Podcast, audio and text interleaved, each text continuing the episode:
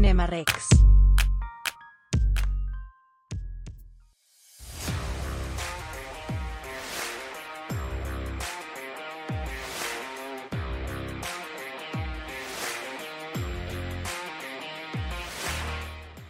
Hola, hola, bienvenidos a Cinema Rex. En esta ocasión tenemos un programa especial, muy, muy, muy especial, porque queremos hablarles de una serie que a los dos nos impactó, nos dejó marcados, es un antes y un después en nuestras vidas. Eh, como ven, tenemos a nuestra invitada de lujo, Ale Lomelí. Bienvenida, Ale, ¿cómo estás? Hola, Rafa, muy bien, muy feliz de estar con ustedes de nuevo. Y más, como bien dices, de una serie que la verdad nos gustó, no la hemos superado y creo que le va a pasar así a muchas personas que nos ven, que también es una serie que les ha marcado. Y por sí sola, digo, más allá de si a nosotros o a los demás, creo que por sí sola marcó un hito en la historia de la televisión actual, ¿no? Que, mar que inició y también que marcó el inicio de una nueva era en la televisión. Sí, sí, definitivamente. Y digo, yo creo que pocas personas no conocen a la serie de la que vamos a hablar. Vamos a hablar de Los Sopranos.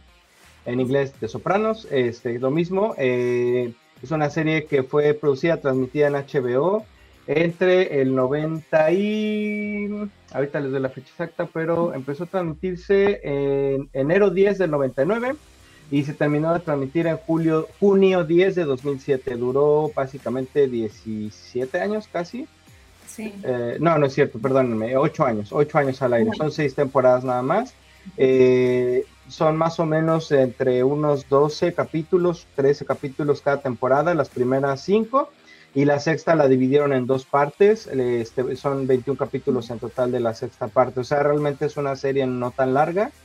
Eh, y pues bueno, como, como ya dijimos, la verdad es que nos impactó, nos marcó eh, por diferentes razones, la verdad es que es una de las series que yo he visto que más me ha gustado no solamente por el tema que trata, porque me gustan mucho las series y películas de gángsters, sino también por cómo la manejaron, la dirección, la fotografía, la música, eh, todos los elementos. Vamos a, tratar de desmenuzar ahorita un poquito, de hablar de los elementos más importantes de la serie, pero me parece que es una de las series que fue más cuidada en diferentes aspectos. Eh, y el final que tuvo, ¿no? Vamos a hablar de spoilers, porque bueno, ya es de 2007, quien no la vio ya no la vio. Entonces, eh, al final vamos a hablar de spoilers porque el final nos, nos parece que es uno de los finales más interesantes, más controvertidos, más valientes, más difíciles de entender. Eh, y vamos a hacer teorías porque realmente nadie sabe bien, bien, bien qué pasó. Eh, pero bueno, empecemos, Ale, no sé, no sé cómo, cómo fue tu acercamiento con la serie, qué nos puedes dar como introducción. Sí, claro. Bueno, la serie yo tenía tiempo queriéndola ver, ¿no? Eh, coincidió en que el año pasado, me parece que fue cuando salió La Casa del Dragón, pues contraté HBO, ¿no?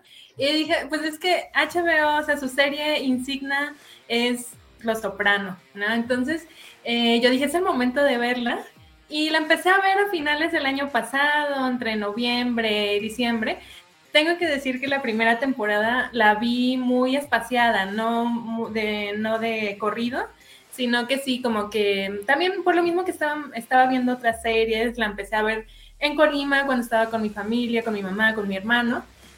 Y por eso es que también como que se nos cruzaron más series en el camino y también eh, tenemos que hablar en esta parte también de que es, un, es una serie que ya tiene sus años, pero aún así el ritmo, eh, su propuesta formal y narrativa es también una serie que se toma su tiempo quizás también eso es un poco lo que también nos obliga a quizás verla de a poquito, de que tal, vez puedes ver un episodio ahorita y otro, no sé, dentro de incluso dos, tres semanas, ¿no? Entonces, em, pero lo que tiene en común esta, todas sus seis temporadas es precisamente es que es una serie que va creciendo conforme la vas pensando, o a mí me pasó que yo recordaba lo que había visto en, el episodio anterior y la verdad que iba creciendo en mí la admiración eh, de pues David Chase, ¿no? Que es una serie creada por David Chase que la verdad configuró su historia muy bien, porque creo que se nota que sí sabía a dónde iba a llegar.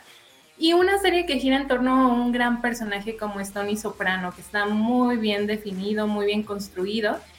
Y es es eso, ¿no? Lo que a mí me atrajo de esta serie es precisamente esa propuesta, que aún que han pasado muchísimos años, sigue siendo una serie que tú la ves y no ha envejecido. Aparte de que no ha envejecido, creo que es una serie que sí sigue proponiendo cosas visualmente y cinematográficamente, que creo que también con esta serie es con la que abrió esta era dorada de la televisión, que propuso eso, un lenguaje cinematográfico dentro de la pantalla chica.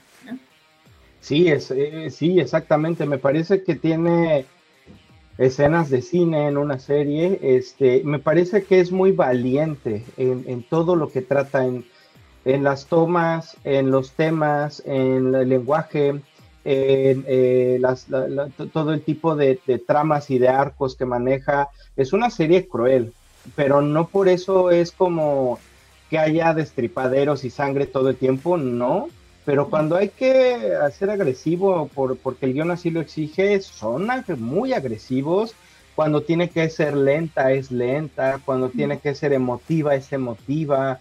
Realmente es una serie que a mí me parece que está muy bien manejada, como muy humana. No, no, no, es, no es una serie que, que exalte a los, a los gángsters, que los haga estos seres santos y míticos y que todo el mundo quiere ser como ellos y guapos y con dinero y así, pero tampoco los trata como como seres tontos o estúpidos que actúan nada más por impulso y que no tienen ninguna estrategia, sino que son humanos. Realmente, realmente conectas mucho, creo que con la serie porque te presenta humanos con problemas de humanos, problemas familiares, con la pareja, con los hijos, con los amigos, con los familiares, problemas de dinero, divorcios, eh, eh, la adolescencia, realmente tiene problemas muy comunes con los que diferentes personas podemos estar conectando en diferentes momentos y creo que te los presenta con tal valentía y sinceridad que dice, sí, eso, eso, eso, eso es una persona con depresión, eso es un, un chavito de tantos años, eso es este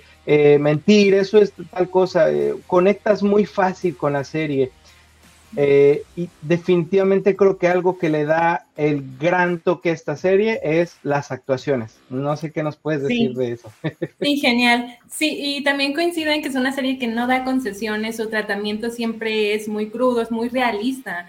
Y eso también un poco por lo que también marcó un hito en la televisión, un hito incluso en las historias de gangsters, ¿no? Este, siempre mitificados, incluso con El Padrino, ¿no? Que aunque es una gran película, sí se mitifica un poco la, al personaje, ¿no? Entonces también eso quería un poco apuntar, ¿no?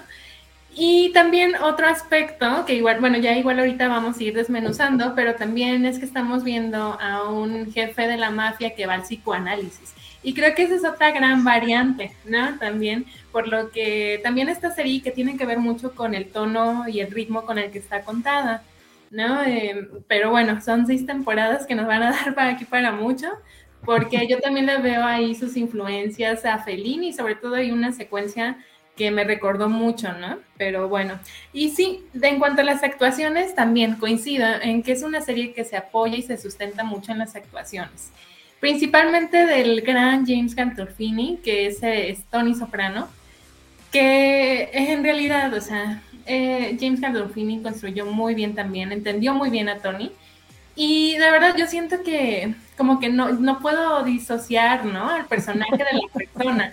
Es la verdad que, que, en, que en gran parte también la serie es que, es, que funciona, ¿no? Por eso, por las actuaciones, pero también este, por, por ejemplo, el de Lorraine Bracco, que es la doctora Melfi, de su esposa, ¿no? Este, el personaje de Carmela, que por aquí tengo también su nombre, es eh, Falco, o sea, creo que todos, también incluso el que sale de, su tío Junior, o sea, es que es una serie que aparte que todos sus personajes tienen historias bien interesantes y que no están ahí de relleno, sino que están para, para nutrir eso, ¿no? Nutrir tanto la vida de, de Tony como también ellos tienen sus propios conflictos, ¿no? Por ejemplo, el personaje de Polly, ¿no? Con su, la historia con su madre, que es también de un momento bien complicado, ¿no? Que resulta que no es su mamá y también cómo le impacta, que es un personaje duro en, en podríamos apariencia. en apariencia, pero en realidad tiene, es muy sensible y sus conflictos internos son muy duros, ¿no? Para él también darse cuenta de verdades que, que pues sí, que son muy, muy difíciles, ¿no? De sobrellevar. Entonces, pues eso, ¿no? La serie es, es y es también logro de David Chase, ¿no? Es, volvemos a lo mismo, él sabía y cuidó muy bien a todos sus personajes. Ahora, Christopher Mortisanti también, que aparte se me hace también un gran personaje, entonces, por donde volteas, hay, hay personajes, la verdad, que, que te sorprenden, ¿no? Por lo bien construidos que están. Sí, a mí también me gustó mucho lo original que es, de verdad que es un, guionista creativísimo, o sea, por ejemplo, meter a una, este, eh, que, como sirvienta, diagonal prostituta, diagonal eh, la de los chismes que no tiene una pata y luego ese hecho de que ella no tiene una pata se involucra mucho en la trama de uno de los capítulos, es realmente importante y de ahí conecta con problemas de, manejo de ira de un personaje y, con el origen de, de, la que no tiene la pata, o sea, de verdad como no está copiando nada y se le están ocurriendo cosas que pueden ser muy cotidianas y quizá a veces hasta dan risa involuntaria, pero, pero esas mismas situaciones son las que le dan mucho dinamismo a la serie. Yo en ningún momento me aburrí, yo en ningún momento sentí, sentí que fuera lenta como, como innecesariamente. Quizá, quizá entre la, eh, la primera parte y la segunda parte de la sexta temporada sí siento que alargaron un poquito el chicle, pero la disfruté mucho. La verdad es que no me quejo para nada el ritmo de la serie, cómo logra de los elementos que parecen más simples, más absurdos, más este que pueden no tener importancia, los conecta con la historia, los conecta con, muy profundo con el guion. Y, es que nada sobra, ni siquiera una mujer que no tiene una pata sobra, de verdad, aprovecha todos los recursos que tiene, los vuelve interesantes, los involucra, eh, y, sí, eh, no, no, no tiene miedo de, de decir, esta mujer no tiene una pata, no tiene miedo de decir, eh, hay, un tema, por ejemplo, de abuso sexual que se ve casi explícito, eh, hay matanzas, hay, eh, o sea, de verdad que lo, que me impresiona es cómo utiliza los recursos tan sabiamente. Puede ser algo muy tonto como, como una mujer sin una pierna, o sea, refiriéndome a que puede alguien ni usarlo, o usar un recurso como a lo mejor como asesinan a alguien, que se ve un asesinato real y, incluso cómo están actuando en ese momento, la música, el escenario, todo cómo él lo coloca, todos los recursos que él tiene, los utiliza al máximo para meterte en esa historia y de verdad que tú te sientes parte de esa familia y parte de esa mafia, pero no, no en un sentido glorificado y de yo quiero estar ahí, sino como de madres, ¿qué va a pasar aquí? No sé si quiero estar aquí. Sí, sí, sí, exactamente. Y es eso, no verlos en su cotidianidad, en sus problemas, como lo decías al inicio, en esos problemas con su, con su esposa, con sus hijos, ¿no? Con su hermana, que aparte la hermana es otro oh. personaje, Janice, que bueno, Parvati, luego Janice y bueno, ¿no? Esa, personaje, la verdad que yo lo amé. Me reí mucho con ella también. Y de verdad es que es que sí, y tiene precisamente eso. Justo ayer estaba repasando el, episodio final y me di cuenta, aparte, también toda esta, esta, esta lectura también política, ¿no? Que también vivió un momento bien, bien importante pues para la historia de todo el mundo, como fue el atentado de 9-11. También que incluso en su secuencia de apertura de créditos, ahí también aparecían las Torres Gemelas cuando pasa que es el derrumbe, también modifican esa secuencia de inicio. Y justo el episodio final trae una carga también política y crítica muy interesante, ¿no? Y de cómo pasó de ser como la Little Italy y ahora incluso lo mencionan, ¿no? Ya un área de, cafés prácticamente, ¿no? Mm, también como la figura de los inmigrantes también se fue un poco, pues sí, eh, reduciendo, ¿no? Y reduciendo toda esa esa idea mítica que la vimos, ¿no? La vimos en El Padrino, que es un, en El Padrino 2, que para mí es de mis películas favoritas. Y eso, ¿no? Por un lado, y, y también lo de lo del hijo que se quiere ir a enlistar en el ejército. Entonces hay mucho, ¿no? O sea, es una serie que no se olvidó tampoco de ser crítica con su momento histórico, que sigue resonando actualmente, ¿no? Entonces, sí, Sí, eh, por ejemplo, qué buen dato nos estás dando, cómo conecta con, con el exterior también. O sea, e, este, este señor de verdad no solo está usando los recursos que él se inventó en su universo, está conectando con el universo real de afuera en detalles tan simples como los celulares. Cuando empieza la serie en el 99 no hay celulares y entonces el modo en el que ellos se comunican pues tiene que ser en teléfonos públicos o tiene que salir y correr en la lluvia para llegar a, como le hacíamos antes, a un teléfono y hablar y no había de otra y a veces no se podían comunicar entre ellos pues porque no había este esto que tenemos ahora del smartphone y demás.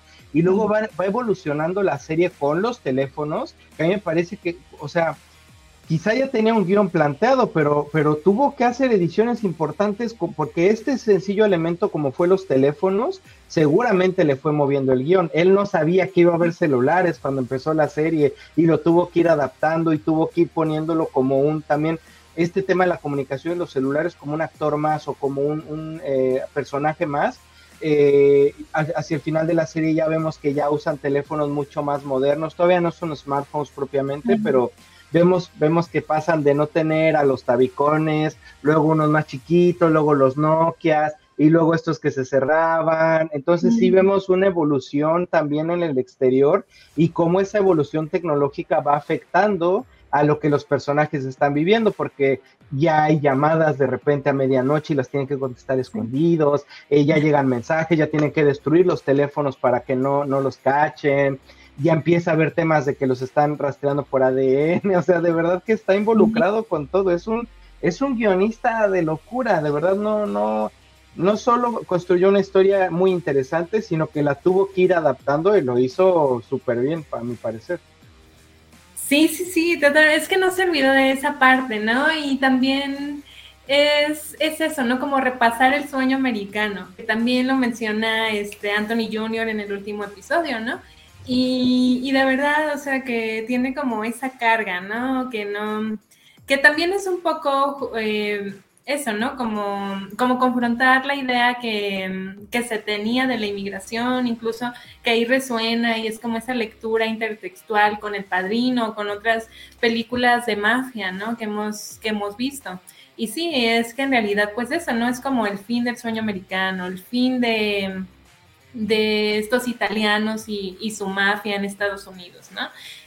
Entonces a mí no deja de sorprenderme eso, ¿no? Es que, y justo también en ese, en ese episodio, en el episodio final, y lo, la verdad que ayer lo vi así con lupa porque dije, aparte de que es un, un final, como lo mencionaste también al inicio, o sea, muy arriesgado, muy osado, lo sigue siendo, o sea, eh, han pasado tantos años y seguimos hablando de ese final, pero es que ahí eh, tiene muchas, muchas cosas que en realidad no sé si en su momento no fueron tan bien valoradas, pero incluso hay un momento en el que también se destaca como la aportación de los guionistas, ¿no? Del escritor, cuando que están viendo una película y en la ah, película lo dicen, ¿no? Lo mencionan, es que lo importante es un buen escritor y creo que esta es la clave siempre de toda buena película y de toda buena serie, ¿no? Tener como un buen escritor que sepa eh, a dónde quiere llegar con su historia. Tal vez si no la tiene todavía escrita, sí saber a dónde quiere llegar, qué quiere tocar y qué quiere criticar también, ¿no? Creo que es memorable por donde se vea. Y eso, ¿no? Que es tanto un estudio de personaje como una historia muy completa, muy, muy redonda de eso, ¿no? De la vida de la mafia, de los, eh, de los mafiosos, de los capos de la mafia, en un, en un entorno actual, ¿no? En un entorno actual donde también es un, es un país con muchos, pues con, que enfrenta muchos problemas, ¿no? En ese caso, el terrorismo. Sí, sí, lo toca definitivamente la serie. Eh, toca elementos políticos eh, que están sucediendo en ese momento. Eh, y, y, por eso me parece doble impresionante el guionista, el escritor, porque, como te decía, seguro tenía una idea y seguro sabía dónde iba a acabar, pero, pero no puede hacer la serie sin mencionar el 911 porque la serie sucede en Nueva York. No puede hacer una serie sin mencionar el cambio tecnológico, no puede hacer una serie sin mencionar esto de la guerra contra Irak y, que están enlistando jóvenes y que le pega a su familia. Este, o sea, de verdad que, no, solo reaccionaron a lo que estaba pasando en ese momento, sino que como que hasta lo hacen de una manera soberbia, o sea, de verdad, cómo lo meten, cómo meten todos esos elementos y que tienen sus propios arcos, así como los personajes.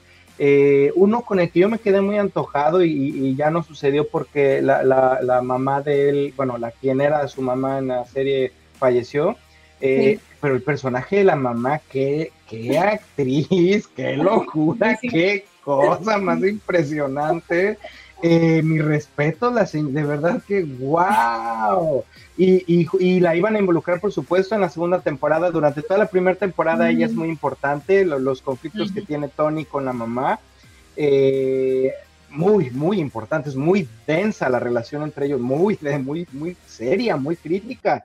Y, y, fallece la señora y entonces seguramente tuvieron también que hacer alguna adaptación del guion eh, pero el arco que tienen todos los personajes, incluso saltando estos detalles que eran inesperados, me parece impresionante. Como por ejemplo Tony, que es el principal, evoluciona del primer capítulo al último, es una construcción de personaje que, si bien es una transformación tipo Breaking Bad de, alguien que pasa de, de medio menso a muy, muy malo, no, yo creo que es más valiente y más poderosa esa transformación porque es interna, porque vemos a un gángster, un como decías, que va al psiquiatra y que en el psiquiatra te está revelando a través de esas pláticas tan interesantes qué siente de verdad, qué piensa de verdad, y por otro lado en otra escena estás viendo que él actúa muy, muy aventado y muy valiente y luego cuando va con, la psiquiatra revela sus intenciones y revela que sí, o sea, es un personaje realmente rico en todos los sentidos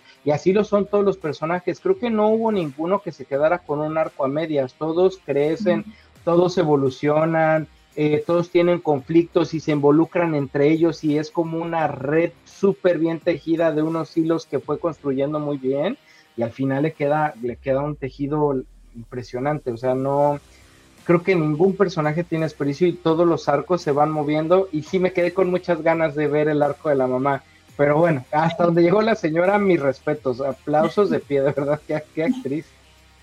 Sí, sí, sí, yo también estoy de acuerdo, también e-, era un personaje que yo disfruté mucho, que como dices, con una relación muy tirante, muy, muy, muy conflictiva, ¿no? Y que sí vi justo como la actriz murió en la vida real.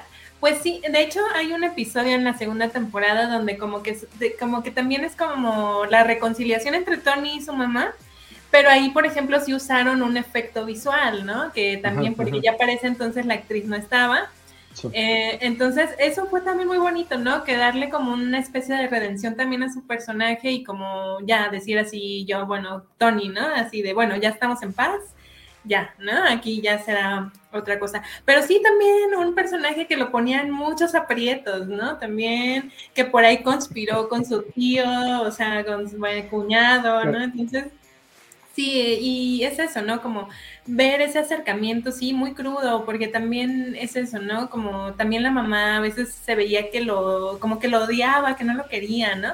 Entonces son como cuestiones bien complicadas, pues muy humanas. Creo que por eso nos llama y nos gusta, la, nos gusta el personaje de Tony o los personajes que pueblan este universo, porque son personajes muy humanos con conflictos, la verdad, con los que podemos identificarnos. Tal vez no nos, no nos dedicamos a eso, pero sí son, eh, pasan por, por conflictos que sí son, nos podemos identificar, ¿no? El de la madre, el de las relaciones de, de pareja, los que son padres también me imagino, ¿no? Porque eso, ¿no? Sobre todo el cambio de, de, Anthony Jr., que al principio es como un chico que no, ni sin oficio ni beneficio, ¿no? Pero al final tiene también este cambio que también ya no se sabe si es muy en serio lo del ejército que quiere enlistarse. Entonces, es eso, ¿no? Cómo va, va creciendo también ese personaje, cómo va evolucionando. Entonces a mí me sigue también eso, sorprendiendo y creo que también cuando una serie o algo se, también se sustenta sobre sus personajes, ya tiene una parte ya ganada, ¿no? Porque es una, una parte muy importante y sobre todo que son también muy buenos castings, ¿no? Este, que es lo que hablábamos un poco en corto por mensaje, o sea, no nos imaginamos a otro actor más que James Gandolfini, ¿no? Entonces ahí está, ¿no? No, no hay, no hay más. Sí, nadie más puede interpretar. Sí, no, no me imagino a nadie más. Eh, y me parece muy interesante eso que comentas. Creo que algo que me gustó a mí mucho de la serie es que no es una serie explícita en cuanto a todo lo que pasa. Por ejemplo, en la primer temporada hacia el final, parece ser que hay un complot entre la mamá de Tony y su tío en donde lo quieren matar, pero nunca es explícito, nunca te dice clara o te enseña la escena donde ellos lo están completando, están poniendo de acuerdo, e incluso más bien te pone escenas donde dudas, donde dices, oye, es que quizá no fue un complot, quizá fue suerte y, como que se acomodaron raro las cosas, pero, pero sí parece eso, ¿no? Eh, pero pero, el, el, escritor no te lo dice claramente, ¿no? Y eso lo vemos hasta el final, ¿no? Hasta el último segundo de la serie, que, que no es gratuita, que no es facilita, que no es por ejemplo, como Game of Thrones, me encanta la serie, excepto por supuesto las últimas temporadas, pero, pero eh, en Game of Thrones sí sabías quién con quién y cómo, cuándo ocurrían las cosas. Aquí no. Aquí muchas veces te ponen la situación y, dejan a tu imaginación que medio conectes con lo que medio sabes qué pasó, pero las posibilidades son infinitas, porque en, en ese simple complot pudieron pasar miles de cosas y Tony se quedó con esa idea pero a ti como espectador te dejan mucho con la duda de, oye, es que quizá no fue eso, quizá no pasó eso.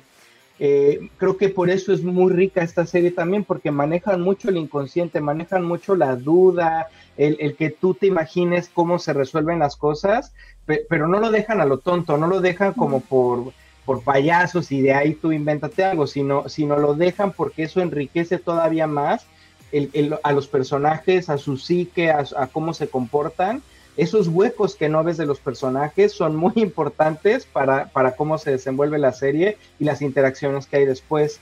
Me gusta mucho eso, que no es, no es sencilla, no es, no es explícita, no es, no es lineal y simple, es muy compleja en cuanto a la psicología de los personajes.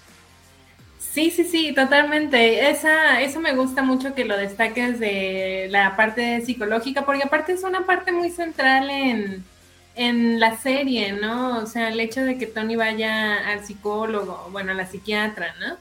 Eh, es algo que también para entonces era como muy inusual, ¿no? También poner eso, ¿no? Ese, un personaje así o darle prioridad, ¿no? O sea, incluso la serie empieza, el primer episodio es Tony esperando entrar al consultorio de la doctora Murphy, ¿no? Entonces es eso, es una serie que nos va a meter eso al subconsciente, a, a los problemas que trae Tony, ¿no? Este, te destaqué hace, hace momento una secuencia que es donde Tony está en coma, pero esa secuencia es muy feliniana, o sea, y para Felini eh, o sea, es uno de mis directores favoritos, pero para Fellini, tanto realidad como subconsciente, como inconsciente, son la realidad, ¿no? Entonces aquí también lo vemos, ¿no? Es una serie que también por esa parte me gustó, por el estilo y su propuesta, por la música, que también tiene ahí muchos tracks de Rolling Stones, entonces me, encantó más, ¿no? Pero sí, sobre todo esa parte, yo también lo destaco y sí, totalmente, no es, no, el psicoanálisis no solo lo estamos viendo dentro de la ficción, sino también en la construcción eh, formal de esta serie. Sí, sí, sí, sí, eh, eh, el personaje de la, de la, psiquiatra es importantísimo en la serie, es, es, uno de los personajes secundarios más importantes sin duda, ella también, o sea, no, no solo porque Tony le dice a ella las cosas, sino ella misma es muy compleja, tiene una vida compleja, la relación con Tony es compleja, eh, los acercamientos que tiene Tony de repente en algunas temporadas es muy agresivo, en otras es muy sexual, en otras es muy como muy ah, que no quiere cooperar con la terapia y como ella lucha con con ese, con, dejarlo, con, con, con, ya no, con ya no ayudarlo. En algún momento hasta se tiene que esconder porque a ella también la están persiguiendo, se mete a mismo en problemas y cómo evoluciona hasta que, hasta que el último capítulo o penúltimo le dice, ya no, güey, ya no te voy a dar terapia. Pero, pero no fue gratis, fue a través de una construcción de seis temporadas de ella luchando con ella misma. Ella misma va con otro psiquiatra y a ese otro psiquiatra le cuenta y el conflicto que tiene con Tony, todo lo que vive con él. O sea, de verdad que el personaje de ella y, lo que involucra esta parte de la, del inconsciente y de la psicología es muy importante. Y me gusta mucho lo que dices, que que inconsciente, consciente, sueño y coma y todo es realidad. O sea, para Tony eso es verdad y lo vive de esa manera como todos lo vivimos. Cuando alguien sueña algo muy denso, no se le olvida el otro día y ya, por supuesto que te afecta y eso lo reflejan muy bien en la serie. Eh, y, también los elementos, como dices, Fellini, me gusta mucho cuando él ve películas en su tele chiquita, que son viejitas, de blanco y negro, muchas son de gangsters, este, y son homenajes, son homenajes a ese género, a esas series, este, eh, que conectan sin duda alguna también con la serie. O sea, tiene una, unas conexiones muy interesantes y homenajes a películas, a series del, del estilo. Sí, y aparte también, ahorita que mencionaste que la doctora Murphy va con un psicólogo a su vez, también la película también tiene como estos cameos, o sea que yo también, bueno, algunos haciéndose de sí mismo, como es el caso de John Favreau, que creo que también sale John Favreau, Danny sí. ¿no? O sea, pero el psicólogo de la doctora Murphy es interpretado por un gran cineasta que es Peter Bogdanovich, que yo cuando lo vi fui para atrás casi casi, porque, wow, Peter Bogdanovich. Y sí, también es eso, ¿no? Que tiene también cameos que la verdad que si tú eres un fanático del cine los vas a disfrutar. Y como te digo, algunos haciendo de, sí mismo y otros haciendo, interpretando un personaje, ¿no? Me gusta eso, ¿no? También como lo, lo que mencionaste ahorita de cómo también la doctora Murphy se confronta, confronta sus ideas, ¿no? Incluso su propia ética porque incluso hay, hay episodios donde el, su ex esposo, ¿no? La confronta y le dice, ¿no? Y así como que ya no quiere soltar prenda ni nada. Pero sí, exactamente, ¿no? Como, como la serie también con tal vez conversaciones que podrían parecer como muy, tal vez muy comunes, muy, muy, este, muy intrascendentes, en realidad esconden muchas cosas que dan como en el, que ahora sí que tocan la, la llaga, ¿no? Así de que pues sí, como una psicóloga va a trabajar pues al final con un criminal, ¿no? O sea, y no, porque no lo denuncia y eso, ¿no? Entonces también es eso, como que la serie también constantemente nos cuestiona a nosotros como espectadores, ¿no? Si nos ponemos del lado de Tony o, no, es un personaje súper carismático, ¿no? Y hay momentos que yo me puse también de su lado y yo decía, pobre Tony, sobre todo en eso, ¿no? Como entender su pasado, de dónde viene y que al final también esa relación con su tío, que en muchos, en muchos momentos fue más que más como su padre, ¿no? Más que su propio padre, ¿no? Entonces, también ahí está todo eso, y, pero también cuando tiene que ser muy frío lo es, ¿no? Entonces, eh, eso, así como que está, tienes esos dos, esos dos, esos contrastes y también te estás constantemente cuestionando, ¿no? Si está correcto que me ponga del lado de Tony o no. Sí, te confronta la serie con tu propia ética y con tus principios y con tus valores y con todo, porque sí, el actor es impresionantemente carismático, eh, pero es un personaje, es un cabrón, o sea, no, no, en ningún momento te dicen que él es buena persona. Y al contrario, a cada rato te están recordando que es un cabrón y que es un cabrón para que no te vayas por el lado de, de, ah, es que habla bonito o tiene estas virtudes o así, sino que estés balanceando todo el tiempo a un ser humano que tiene oscuridad y tiene luz. Eh, me parece muy, muy interesante también, por ejemplo, no solo los diálogos, que son muy, muy inteligentes, muy interesantes, sino también los silencios. Cuando hay momentos muy tensos, muchas veces los manejan con silencio. Por ejemplo, en las últimas temporadas, cuando Tony empieza a dudar de sus, de sus más cercanos, que hay momentos donde está cerca de un cuchillo, por ejemplo, y no hay nadie viéndolo y puede matar a quien tiene duda de si lo está traicionando, pero es silencio, ¿no? Es una mirada y es un, es un enfoque al cuchillo, pero no, en ningún momento se meten a la psique de él como, ¿y lo mato o no lo mato? Sino a través de los silencios te van contando qué está pensando, pero también te dejan a la duda como, oye, ¿y no es eso lo que estás pensando tú como espectador? Porque yo no estoy diciendo nada, yo no estoy diciendo que Tony esté pensando eso. Entonces también cómo maneja incluso los silencios en los momentos más, más, más tensos wow, me, impresionó. Eso sí no lo he visto creo que en ninguna serie. Cómo, cómo manejan diálogos interesantes con silencios muy bien colocados. Sí, totalmente. Y, qué bueno que lo, que lo destacas porque nos olvidamos que también de, en el cine también se trata de los silencios, ¿no? Y ya lo hablaremos ahorita en su momento del final, ¿no? Que aparte el silencio es muy determinante en la conclusión de esta historia, ¿no? Y exactamente, eh, incluso como dentro del significado de qué es una banda sonora, también entran los ruidos y el silencio, o la música y los silencios, ¿no? y sí, y ahora que hablas también de la última temporada, yo también ya para la sexta, la sexta temporada, la verdad que a mí yo me la eché así, pero la verdad, esa sí la maratoné porque me, me, estaba gustando, bueno, me gustó muchísimo, ¿no? Pero sobre todo, sí recuerdo que cada episodio me dejaba como muy impactada también por eso, ¿no? Como por hacia dónde se iba dirigiendo el personaje de Tony, cómo iban también cerrando poco a poco las, las historias, ¿no? No se sintió nada apresurado, al contrario, creo que se tomó muy bien su tiempo. Y siempre me dejaba eso, ¿no? Como que yo que acababa el episodio yo así como, yo como que muy sorprendida, ¿no?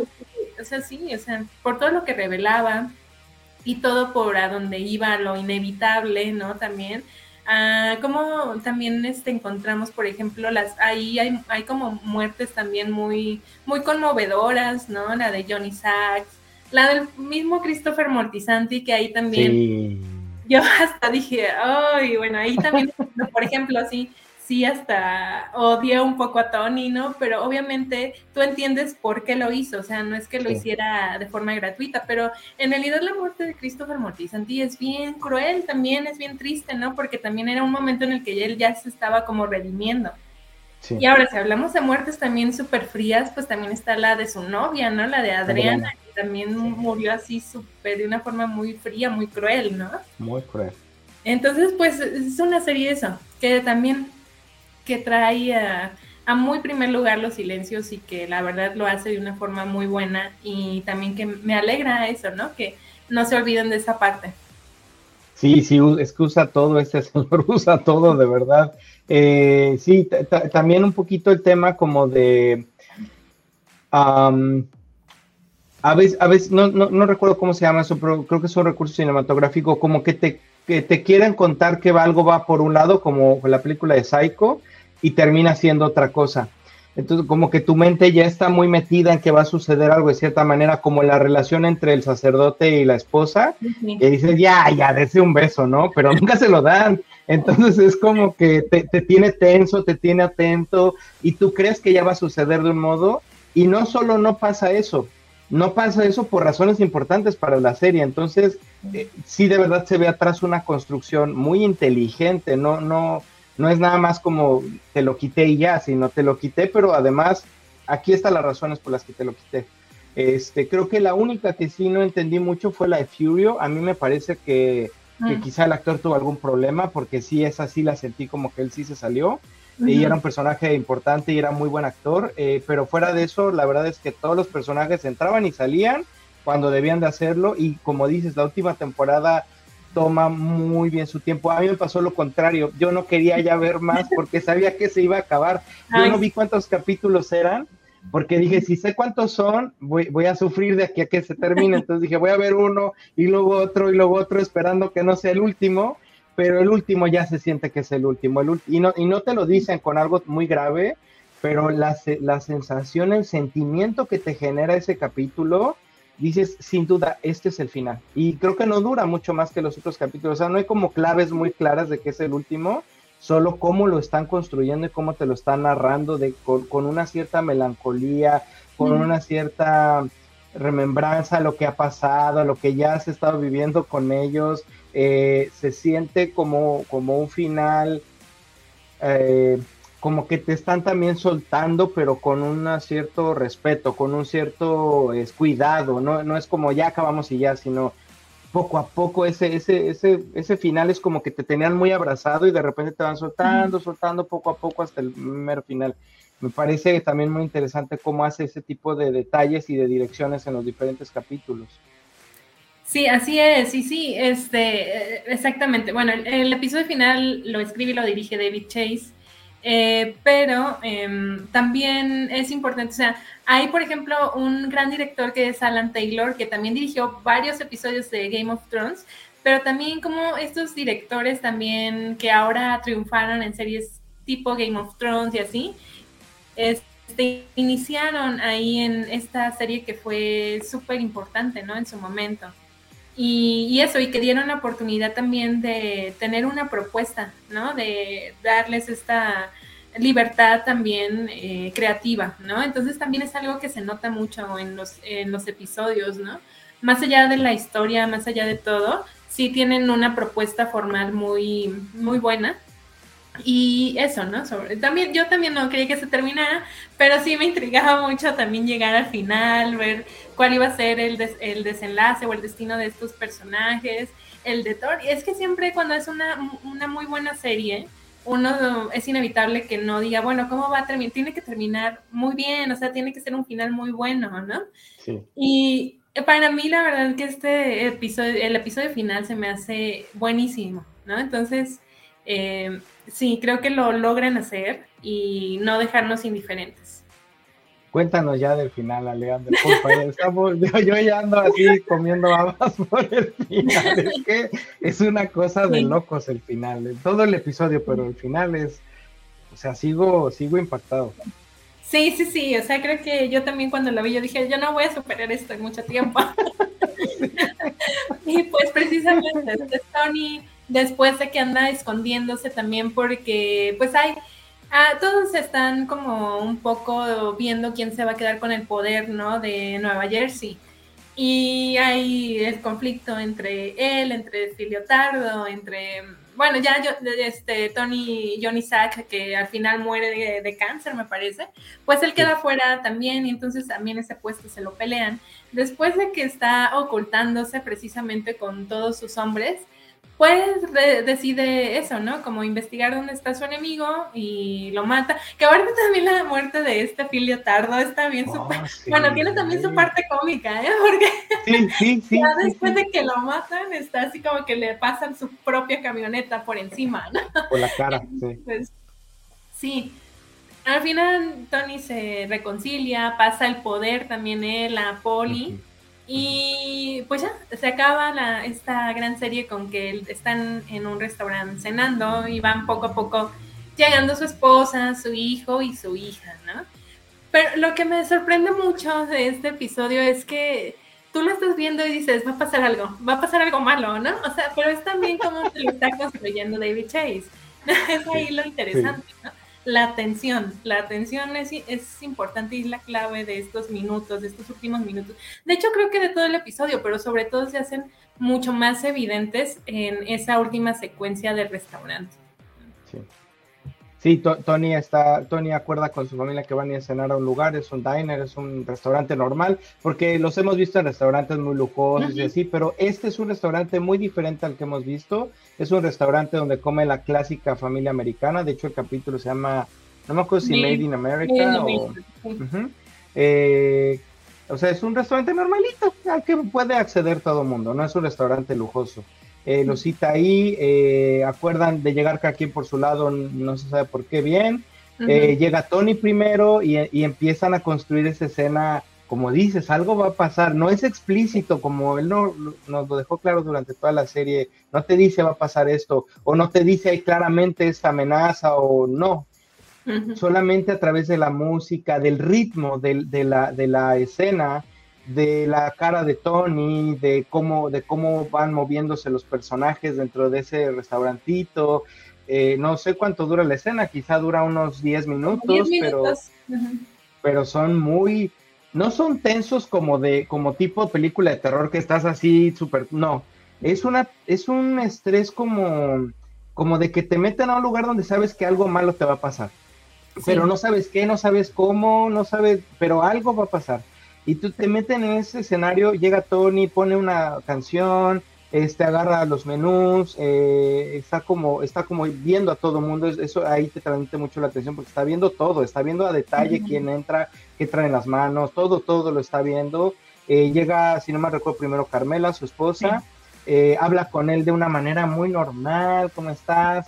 le pasa un menú, este, después llega el hijo, este, se sienta con, con ellos enfrente de Tony, le pasa, le pasa su menú y le agarra la mano como en un gesto de cariño, que es muy raro ver un gesto de cariño de Tony hacia su hijo, este, usualmente le pega o le avienta cosas así, este, o sea, lo quiere mucho, pero el trato con él sí suele ser rudo.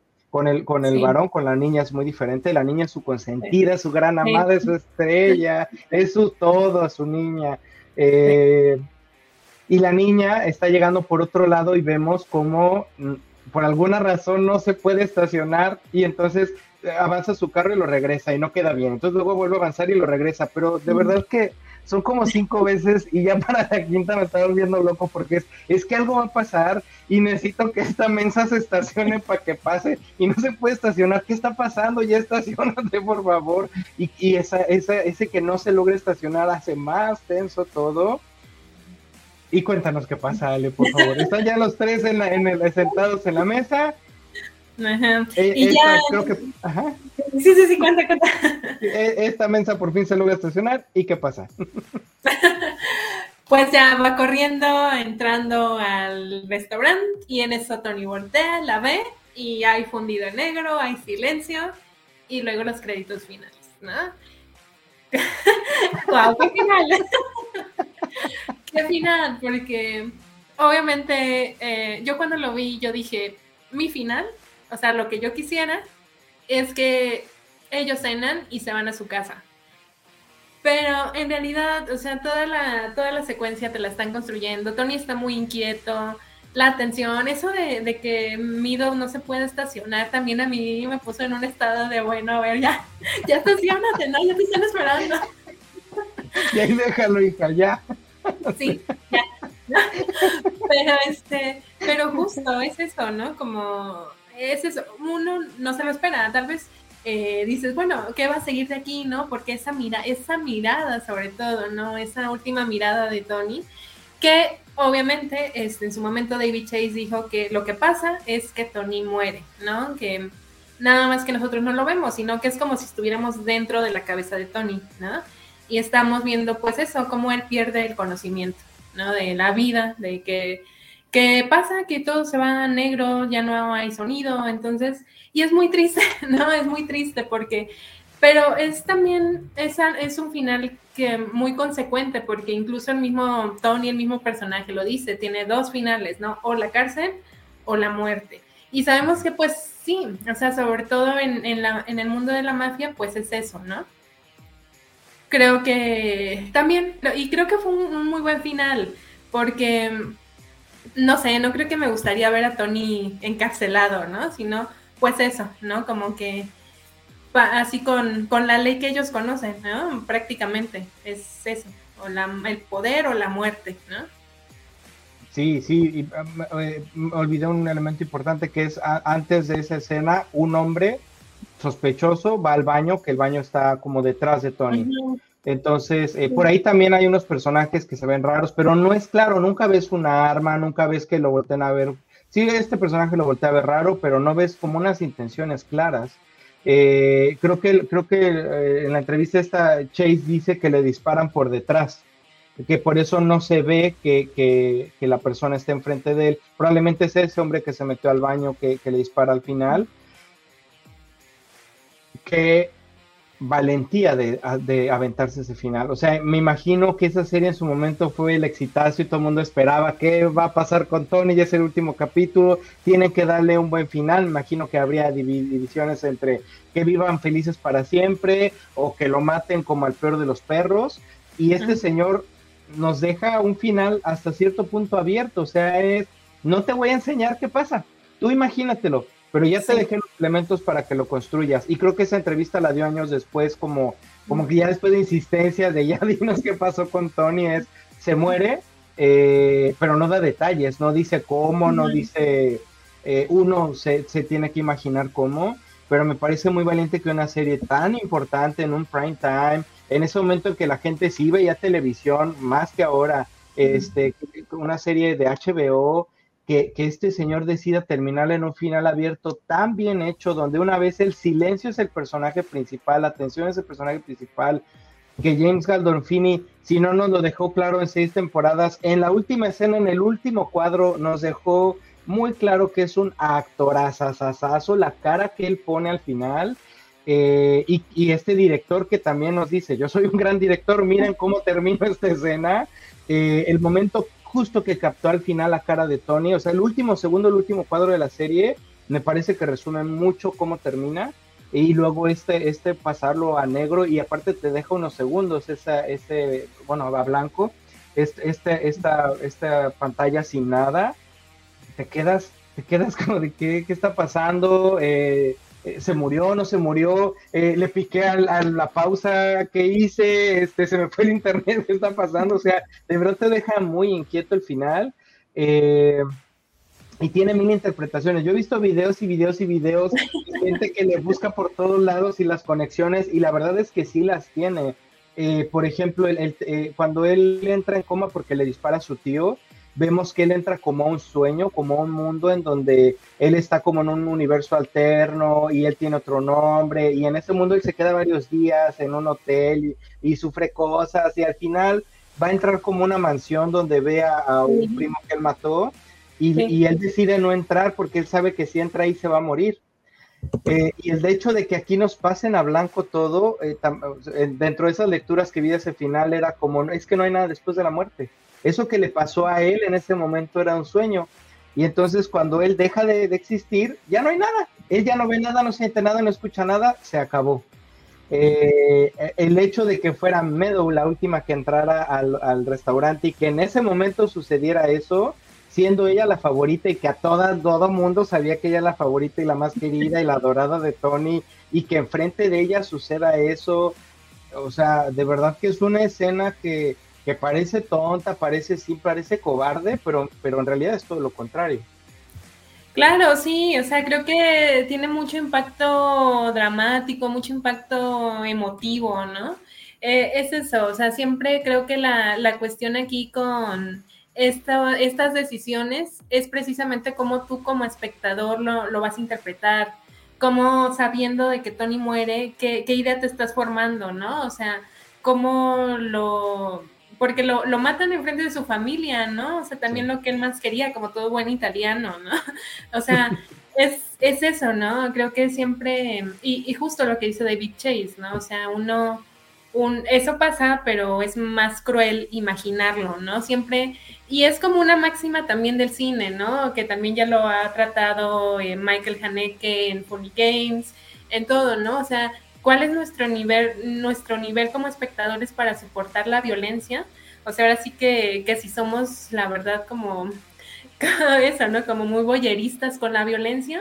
Y también eso, ¿no? Que cómo lo, cómo imaginamos esos momentos eh, tan duros y tan crueles, ¿no? Y tan a sangre fría, ¿no? Que al final eh, así pasó, ¿no? En un restaurante, cuando Tony ya al fin se había librado de todos estos eh, mal, malvados, ¿no? Y siempre de los que querían, los que andaban detrás de él. Y ahora que ya va a iniciar una nueva, una nueva vida, pues no, no, este, terminan con su vida, ¿no? Entonces, eh, por todo lo que trabajó, así es como, es como terminó, ¿no? Entonces, es, es, es duro, es triste y es, sí, es muy cruel. Sí, es un final cruel, es un final fuerte es un final súbito, o sea, no, yo creo que nadie, nadie, nadie se esperaba ese final. O esperaban que, que, todo fuera feliz o que lo mataran, pero no así. O sea, estoy seguro que ese final hasta el último segundo y que impactó mucho. Y a la fecha he estado viendo videos en TikTok, en YouTube, de gente que sí, hay unos enojados, hay unos muy molestos que dicen, ¿cómo se murió? Hay que, que él sí se fue con su familia, vivieron para siempre, pero la escena nos deja que no. Eh, eh, o sea, como, como esta serie de que terminó en 2007, todavía en 2023 da mucho de qué hablar. En particular, el final. O sea, es una serie excelente por todo lo que platicamos, pero el final eh, es una de cine, es un ejercicio en cuanto a la construcción de la serie, a cómo mostrarte un final. Creo que, que como no se ha hecho momento. Ningún otro final de ninguna otra serie me ha impactado como este. Sí, no, pues o sea, sí creo que eso, ¿no? Como es, es eso, de que tiene hasta el final una propuesta, ¿no? De que nada convencional. Y eso es lo que la hace también ser una gran serie, una serie eh, que sí, o sea, que marcó en su momento y que también redefinió, redefinió muchas, muchas cosas dentro de la televisión, ¿no? Que pues sí, o sea, es que sigue, sigue siendo importante por eso. Y eso, la valentía de un, de un creador para defender también su propuesta y de decir así es como va a terminar. Y que sí, sigue siendo polémico, en su momento lo fue también mucho más. Y, pero pues es que en realidad es, eh, es eso, la serie nunca se tomó concesiones, ni consigo misma, ni quiso agradar a los espectadores, aunque sabía que podría ser un final eh, que iba muy divisorio, eh, tuvo eso, la valentía de hacerlo, ¿no? Entonces, también a mí me sigue pareciendo un final brillante. Yo también cuando lo vi, a mí la verdad me, me sorprendió, me conmovió y eso, yo dije, yo quisiera, o sea, mi, así como que en mi cabecita, ellos se van, ¿no? Cenan y se van, ah. ¿no? Juntos. Pero pues realmente la serie también no se caracterizó por ser así, ¿no? Por ser bonita, por ser eh, agradable también con sus personajes, ¿no? En realidad, eh, siempre fue una serie que se caracterizó por eso, ¿no? Por la, la frialdad, con lo calculado que tenía todo para sus personajes, ¿no? Y al final y es eso, ¿no? Destacar pues eso, que, que no se traiciona a sí misma, ¿no? La serie y eso la hace más grande todavía. Sí, todo el tiempo mantiene una calidad y mantiene un carácter, me encanta. Eso, por ejemplo, no sucedió con Game of Thrones, o sea, al final Game of Thrones ya era este servicio a los fans, o sea, ya era, ah, no quieren que se muera no, pues lo revivimos, ¿no? O, o no quieren, o que les gusta mucho este personaje, lo sacamos más. En Los Sopranos es así va la historia. Y si se tiene que morir, se va a morir. Y si tiene que morir como un perro, se va a morir como un perro. Y se, acabó. O sea, muy valiente, muy, muy arrojada, la verdad, la serie. Sin caer en la vulgaridad, sin caer en la crueldad innecesaria, en, rudeza innecesaria, como se dice en el fútbol americano. Este, no, al contrario, completamente justificado todo lo que sucede ahí. Eh, a partir de personajes muy complejos, muy bien colocados, muy bien actuados, eh, un guion de verdad para dar clases con ese guion. Una cosa impresionante cómo, cómo armaron los arcos y les dieron buen inicio y buen fin. Eh, y, pues bueno, no, no, no sé si, si algo más que comentar, pero qué chulada, qué cosa. Sí. la verdad es que sí, o sea, y como es una serie, pues obviamente nos queda, o sea, nos quedamos cortos, pero es eso, ¿no? O sea, la verdad, que si no la han visto, o sea, la verdad, véanla. Eh, es una serie, la verdad, que se van a sorprender tanto por la construcción de narrativa como por su propuesta formal, pero también un poco repensarlo, ¿no? O sea, ubicarnos como en ese 1999, 2000, en cómo también eh, fue evolucionando, incluso ven cómo evolucionó temporada a temporada, incluso el lenguaje cinematográfico, o sea, todo, es una serie que a la vez pues también es historia, ¿no? Es historia de la televisión, aunque no, yo sigo pensando en los 2000 y para mí no están muy lejanos, pero en realidad ya han pasado, o sea, más de 20 años. Y en 20 años cómo cambió incluso la forma de hacer televisión, pero esta serie la verdad sigue siendo un parteaguas, yo sí lo, lo considero así creo que si sin su propuesta no hubieran podido existir series tan emblemáticas como tal vez Breaking Bad o la misma Game of Thrones, ¿no? Entonces ahí también fue un semillero de directores, como lo mencioné hace, eh, hace, un momento, el gran Alan Taylor, que para mí se me hizo también uno de los mejores directores que estuvo en Game of Thrones.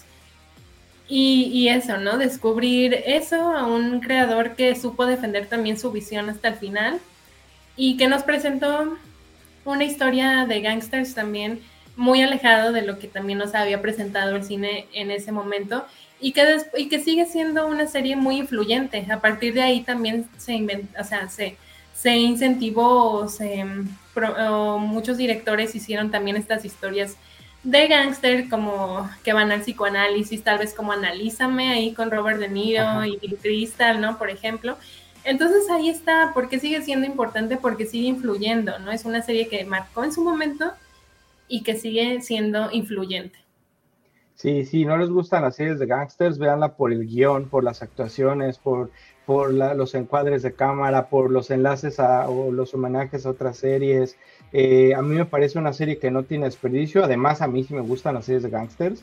Este, pero, pero de verdad que si alguien tiene duda de verla o no verla, denle una oportunidad. Es una serie que por ningún lado pierde, por ningún lado eh, le sobran cosas, eh, y más bien sí base, base de muchas de lo que estamos viendo incluso hoy en día en la televisión y en el cine.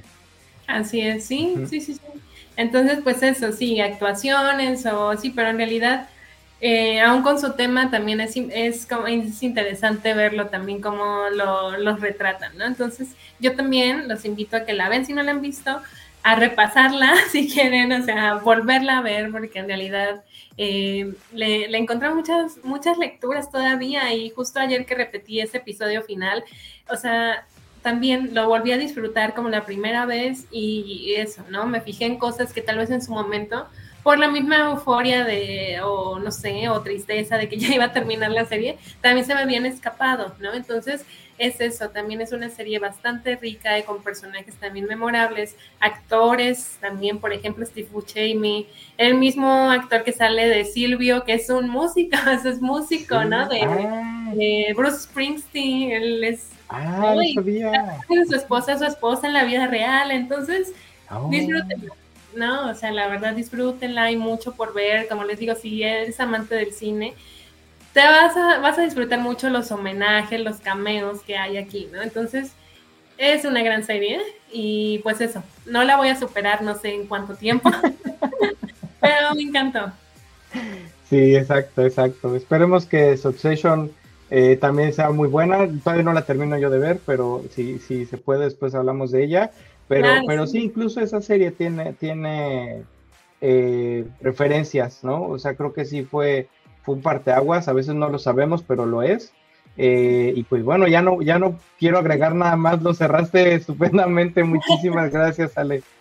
No, pues gracias a ti, Rafa. La verdad fue bonito recordar también esta serie, la sensación que me dejó en su momento, que también yo la terminé este año, la terminé yo creo que por febrero.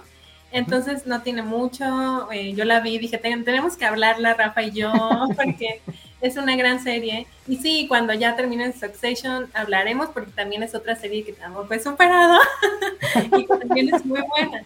Ya la hablaremos en su momento, pero pues yo encantada de estar una vez más aquí contigo. Y pues gracias y un saludo a todos y vean la serie, vayan Los Sopranos. Exacto, muchas gracias Ale, es un honor tenerte aquí, de verdad un gozo tenerte aquí con todo lo que sabes, todo lo que nos compartes, muchísimas gracias. Esperamos tenerte muy pronto por acá este, analizando otra serie o otra película. Muchas gracias. Perfecto, encantada, gracias. Hasta luego, bonito día a todos. Bye bye. Bye.